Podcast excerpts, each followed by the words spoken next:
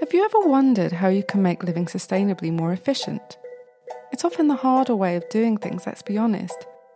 By focusing on the zero waste movement alongside minimalist ideals, I'm going to explore the ways both of these lifestyles support each other, as well as some of the aspects of each that are a little harder to reconcile. So, the objective here, in a nutshell, is to explore the idea of a more responsible minimalism and merge that with a rewarding, sustainable lifestyle, but one which doesn't compromise the sense of well being that the simplicity of minimalism promotes. There's a sweet spot that, when the two are combined, provide an achievable balance that will essentially alter the way you perceive and interact with the world. Intrigued? Listen on. I'm Nash, and this is how to be a minimalist the sustainable way.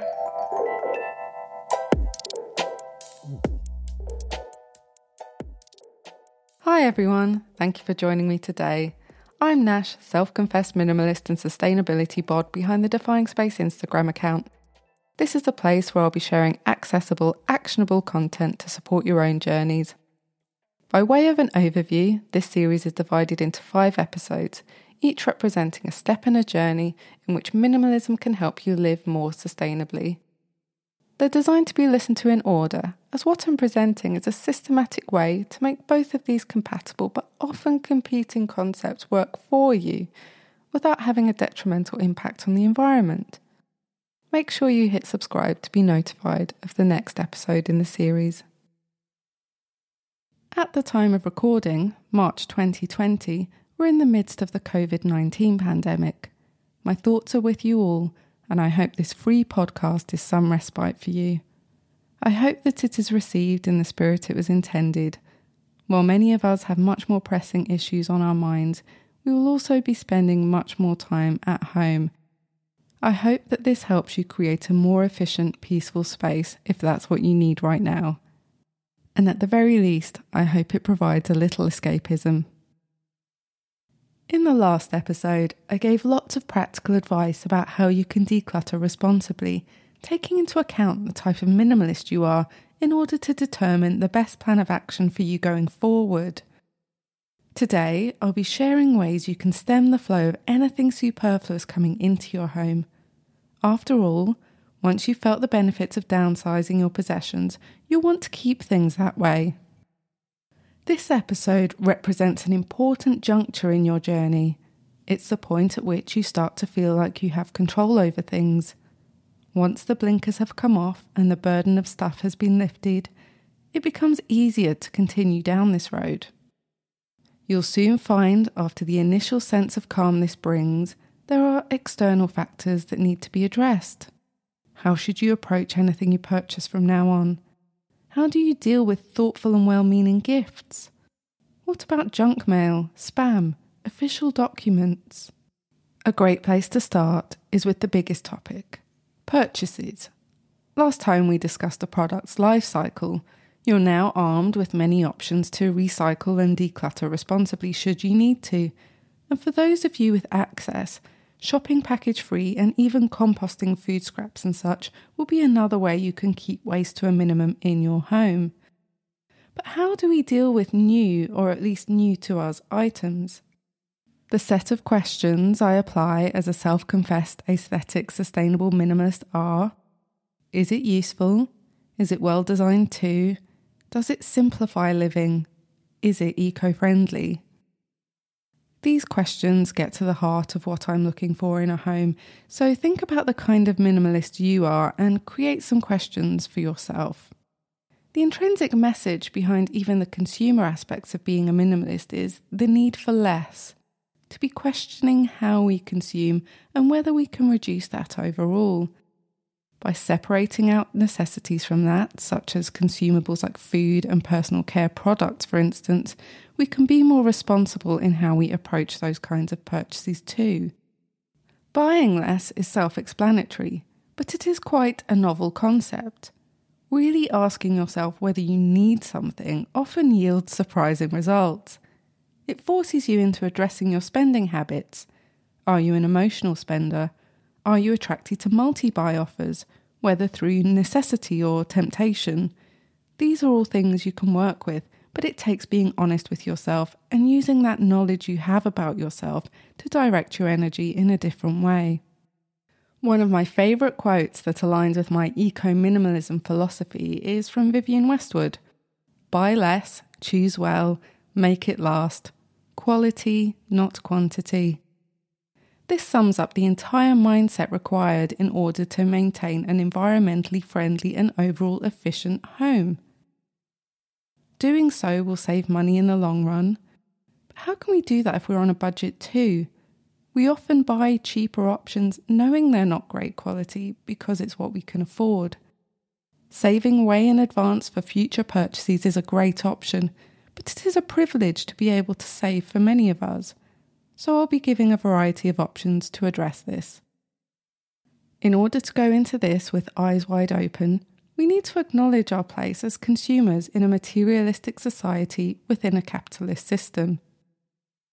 Minimalism is not the enemy of materialism, it's an extension of it. As a minimalist, I think I'm probably more materialistic than ever now.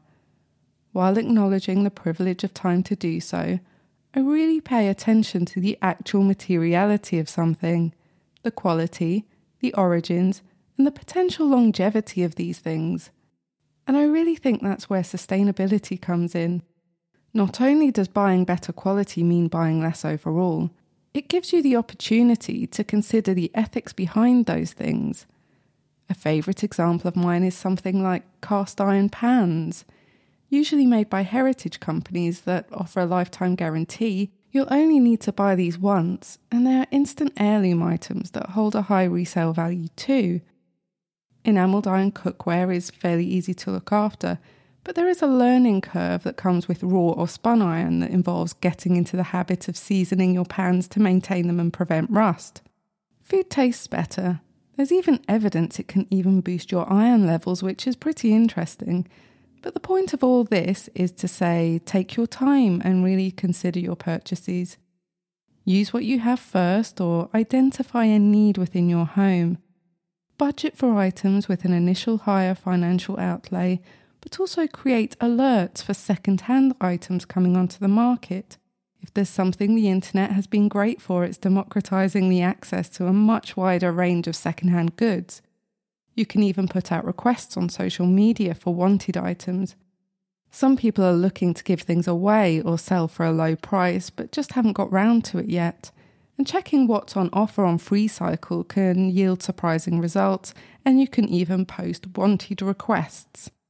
This kind of quality, that of objects like my example of hardy iron pans, holds, with age even improving them in many cases. It's why we have descriptors like vintage or antique. There is value in old things. So even if you're buying something brand new, you should be approaching that in the mindset of a future heirloom, antique, or vintage piece. At the very least, as a quality item that someone will be able to use long after you no longer require it, should that ever happen. And there are so many tutorials online now about how to resurrect items like these, meaning it should be more affordable. Slowing down the rate we make consumer decisions at is key to giving ourselves the opportunity to both acknowledge our somewhat inevitable place as consumers in the modern world, while also being able to take some enjoyment in the process and not be pulled so hard into consumer guilt. It's shopping mindfully and being able to feel genuinely good about it. To quote Anna Lappé again, every time you spend money, you're casting a vote for the kind of world you want.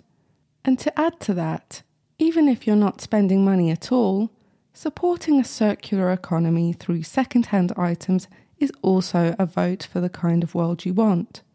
Everything we do is and should be understood as such. I have created a tool for this that takes the form of a set of questions called What Matters Most? An Ethical Conundrum, which you can find in the show notes for this episode over on the podcast tab at my website, defyingspace.com. I made it in response to the decision fatigue I was having trying to be the best environmentalist I could. To give a brief definition of this, it's summed up pretty well by minimalist and author of Goodbye Things, Fumio Sasaki. When given too many choices, people tend to worry that there is something better out there than what they decided on. I couldn't have made a success of attempting a low impact lifestyle if I hadn't become a minimalist first. A key part of why I ended up at minimalism's door is that it seemed like the antidote to what I'd later hear called decision fatigue.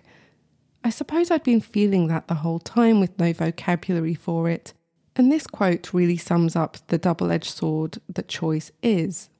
Minimalism takes the guesswork out of the basics, freeing you up to redirect that mental energy. But how? I'd so often find myself stood in a store wondering what matters most, and that can change day to day depending on our circumstances. Shopping sustainably is an ethical matter, and it's so hard to know which is the right choice when faced with so many options, with rarely any product meeting all requirements. So I made this not just as an illustration of the dilemma, but also as a tool to help you triage it and work out what decision works best depending on your circumstances. This is why it's not in a pyramid hierarchy format, as everyone's starting point is different. Who made it? Is it cruelty free? Who are the parent company? Is it organic? What is the carbon footprint? What is it made of? Is it recyclable? How much does it cost? Is it fair trade? What is the embodied energy?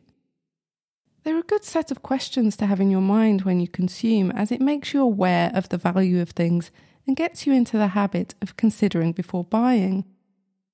It is also not designed to make anyone feel frustrated at what they are able to do.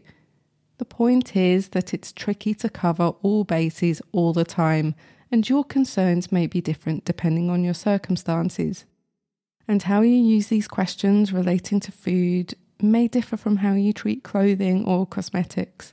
Your budget and location will be a very large factor in what you can access. I believe this is where the term to spark joy, coined by Marie Kondo, is widely misunderstood. Most people grumble at the idea that a pair of underpants can spark joy, but it really means to consider how you feel when you use something. Good quality, fit, material.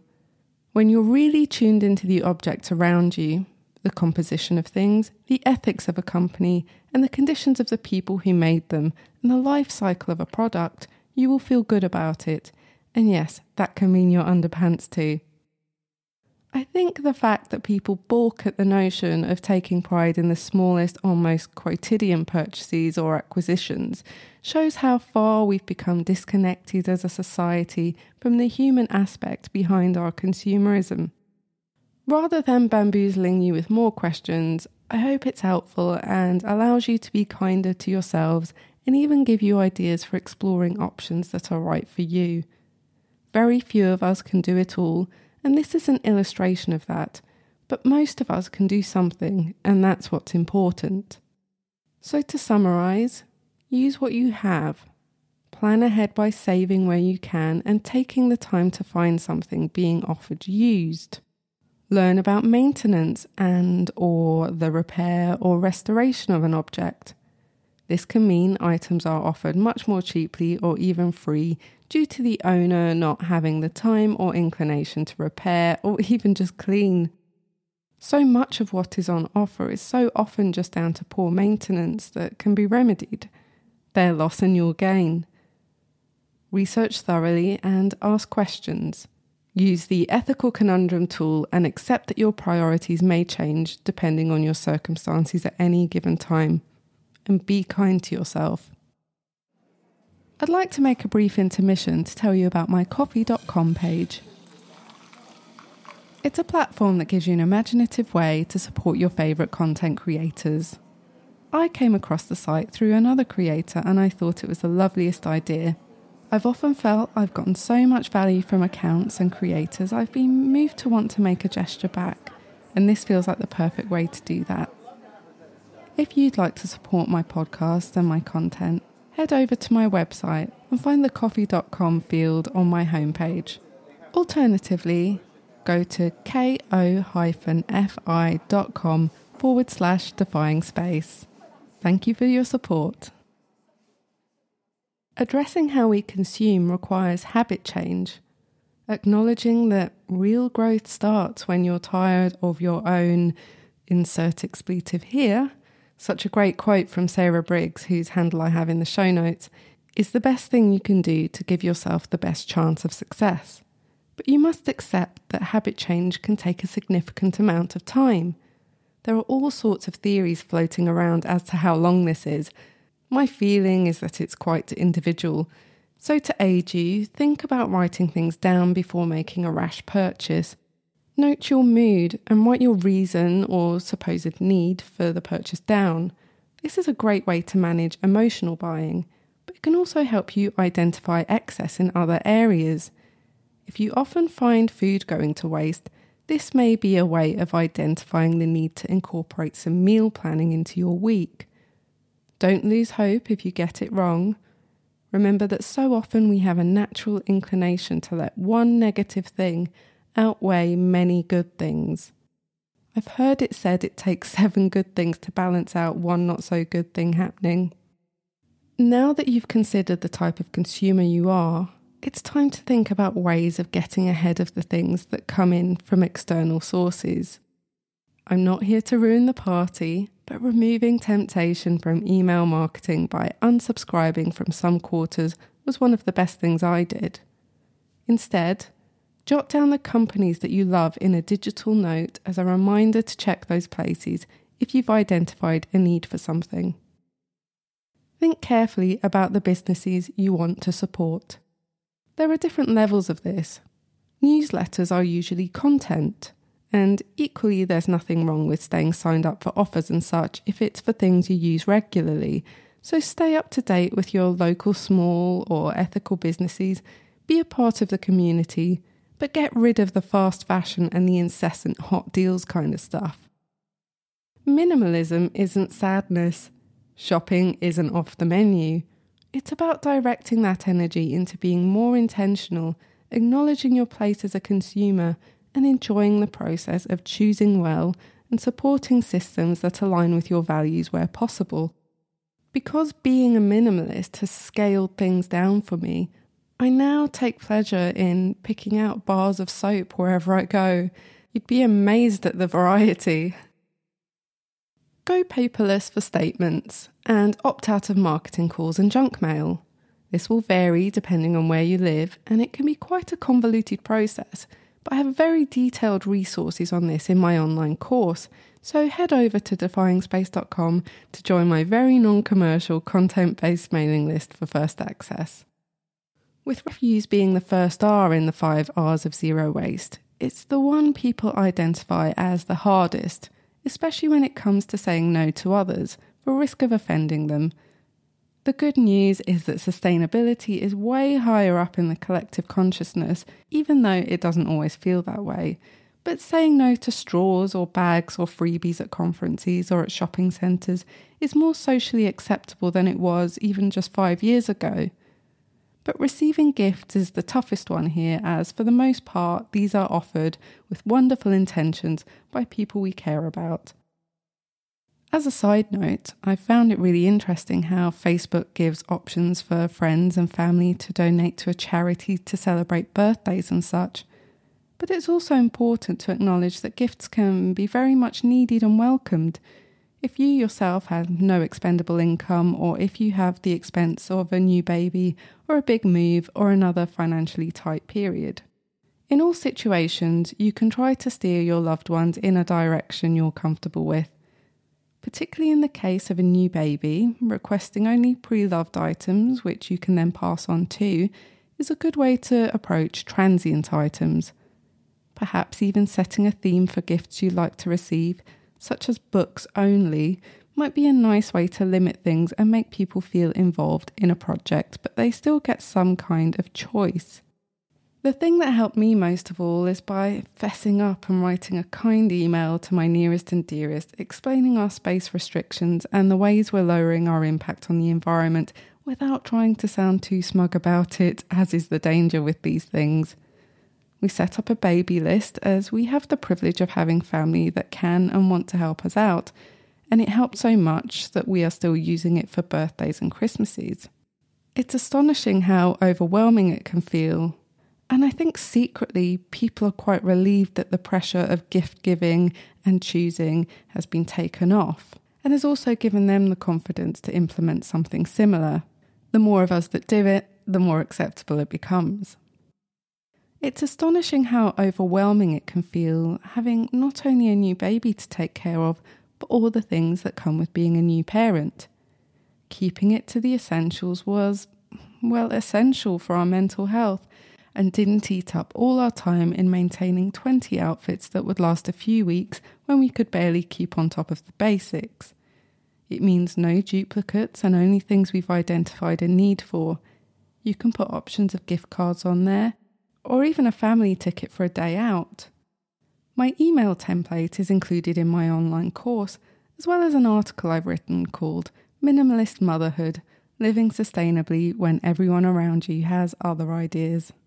There are so many mixed emotions and issues here frustration, privilege, finances, but the most important thing is to try to approach the situation with kindness and a certain amount of acceptance that people will not always listen or accept your way of doing things. If you have anything superfluous to your requirements, donate them to someone who can use them. I have plenty of tips and templates in my online course, as well as a backup plan for when things don't go to plan. There is so much you can apply here to the act of gift giving in general on both sides.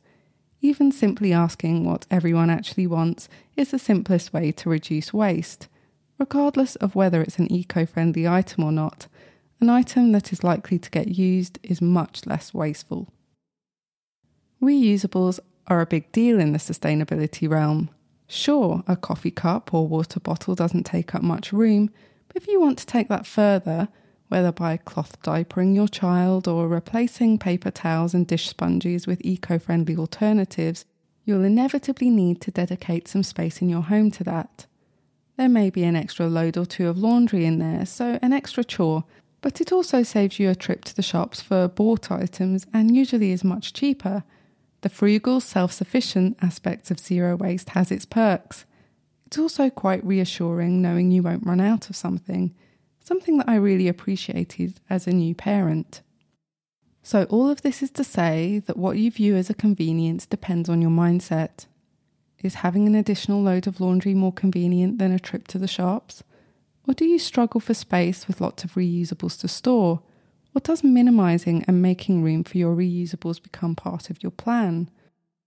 By using reusables, you're minimizing a flow of new items coming into your home that require disposal through one way stream or other. I've also found reusables to be very useful at this time when resources are not in short supply but are in excessive demand. For me, using reusables may mean having a few more items in my home, but it saves me money and also time making repeat purchases, and it also saves me from bringing bulky items home we don't have a car, so carrying lots of paper towels is not that much fun. So it's a form of self sufficient frugal minimalism. Next time, we come to our final episode, Outcomes, where I'll be sharing lots of wisdom on where this journey has brought us. There are things you can look back to for inspiration if you need reinvigorating. It's always useful to review our lessons in order to really absorb them. Zero waste has taught me resourcefulness, while minimalism has taught me the importance of an efficient and peaceful space. If we're to realise the importance of the great indoors, it's about now. Stay well and join me next time for the final episode of How to Be a Minimalist the Sustainable Way. If you're enjoying this podcast, you may be interested to hear that this series is a companion to an online course and a book To be notified of their release, you can join my mailing list by visiting defyingspace.com. Just pop your email address in the bar on the page. And if they're already available by the time you're listening to this, you'll find them there too. While you're there, take a look around. All the show notes and affiliate offers mentioned in these episodes are there. You'll also find links to my YouTube videos and my storefront where you can browse my zero waste essentials as well as free motivational posters and even an ebook collaboration called Offerings, which brings you the best plant based soup recipes on the gram. Speaking of which, I post most of my content on Instagram. find me at instagram.com forward slash defying space. I hope to see you there. Subscribe to this podcast if you'd like to hear more, and share it with your friends if you'd like to earn some extra brownie points with them. That's all for now. Thanks for listening.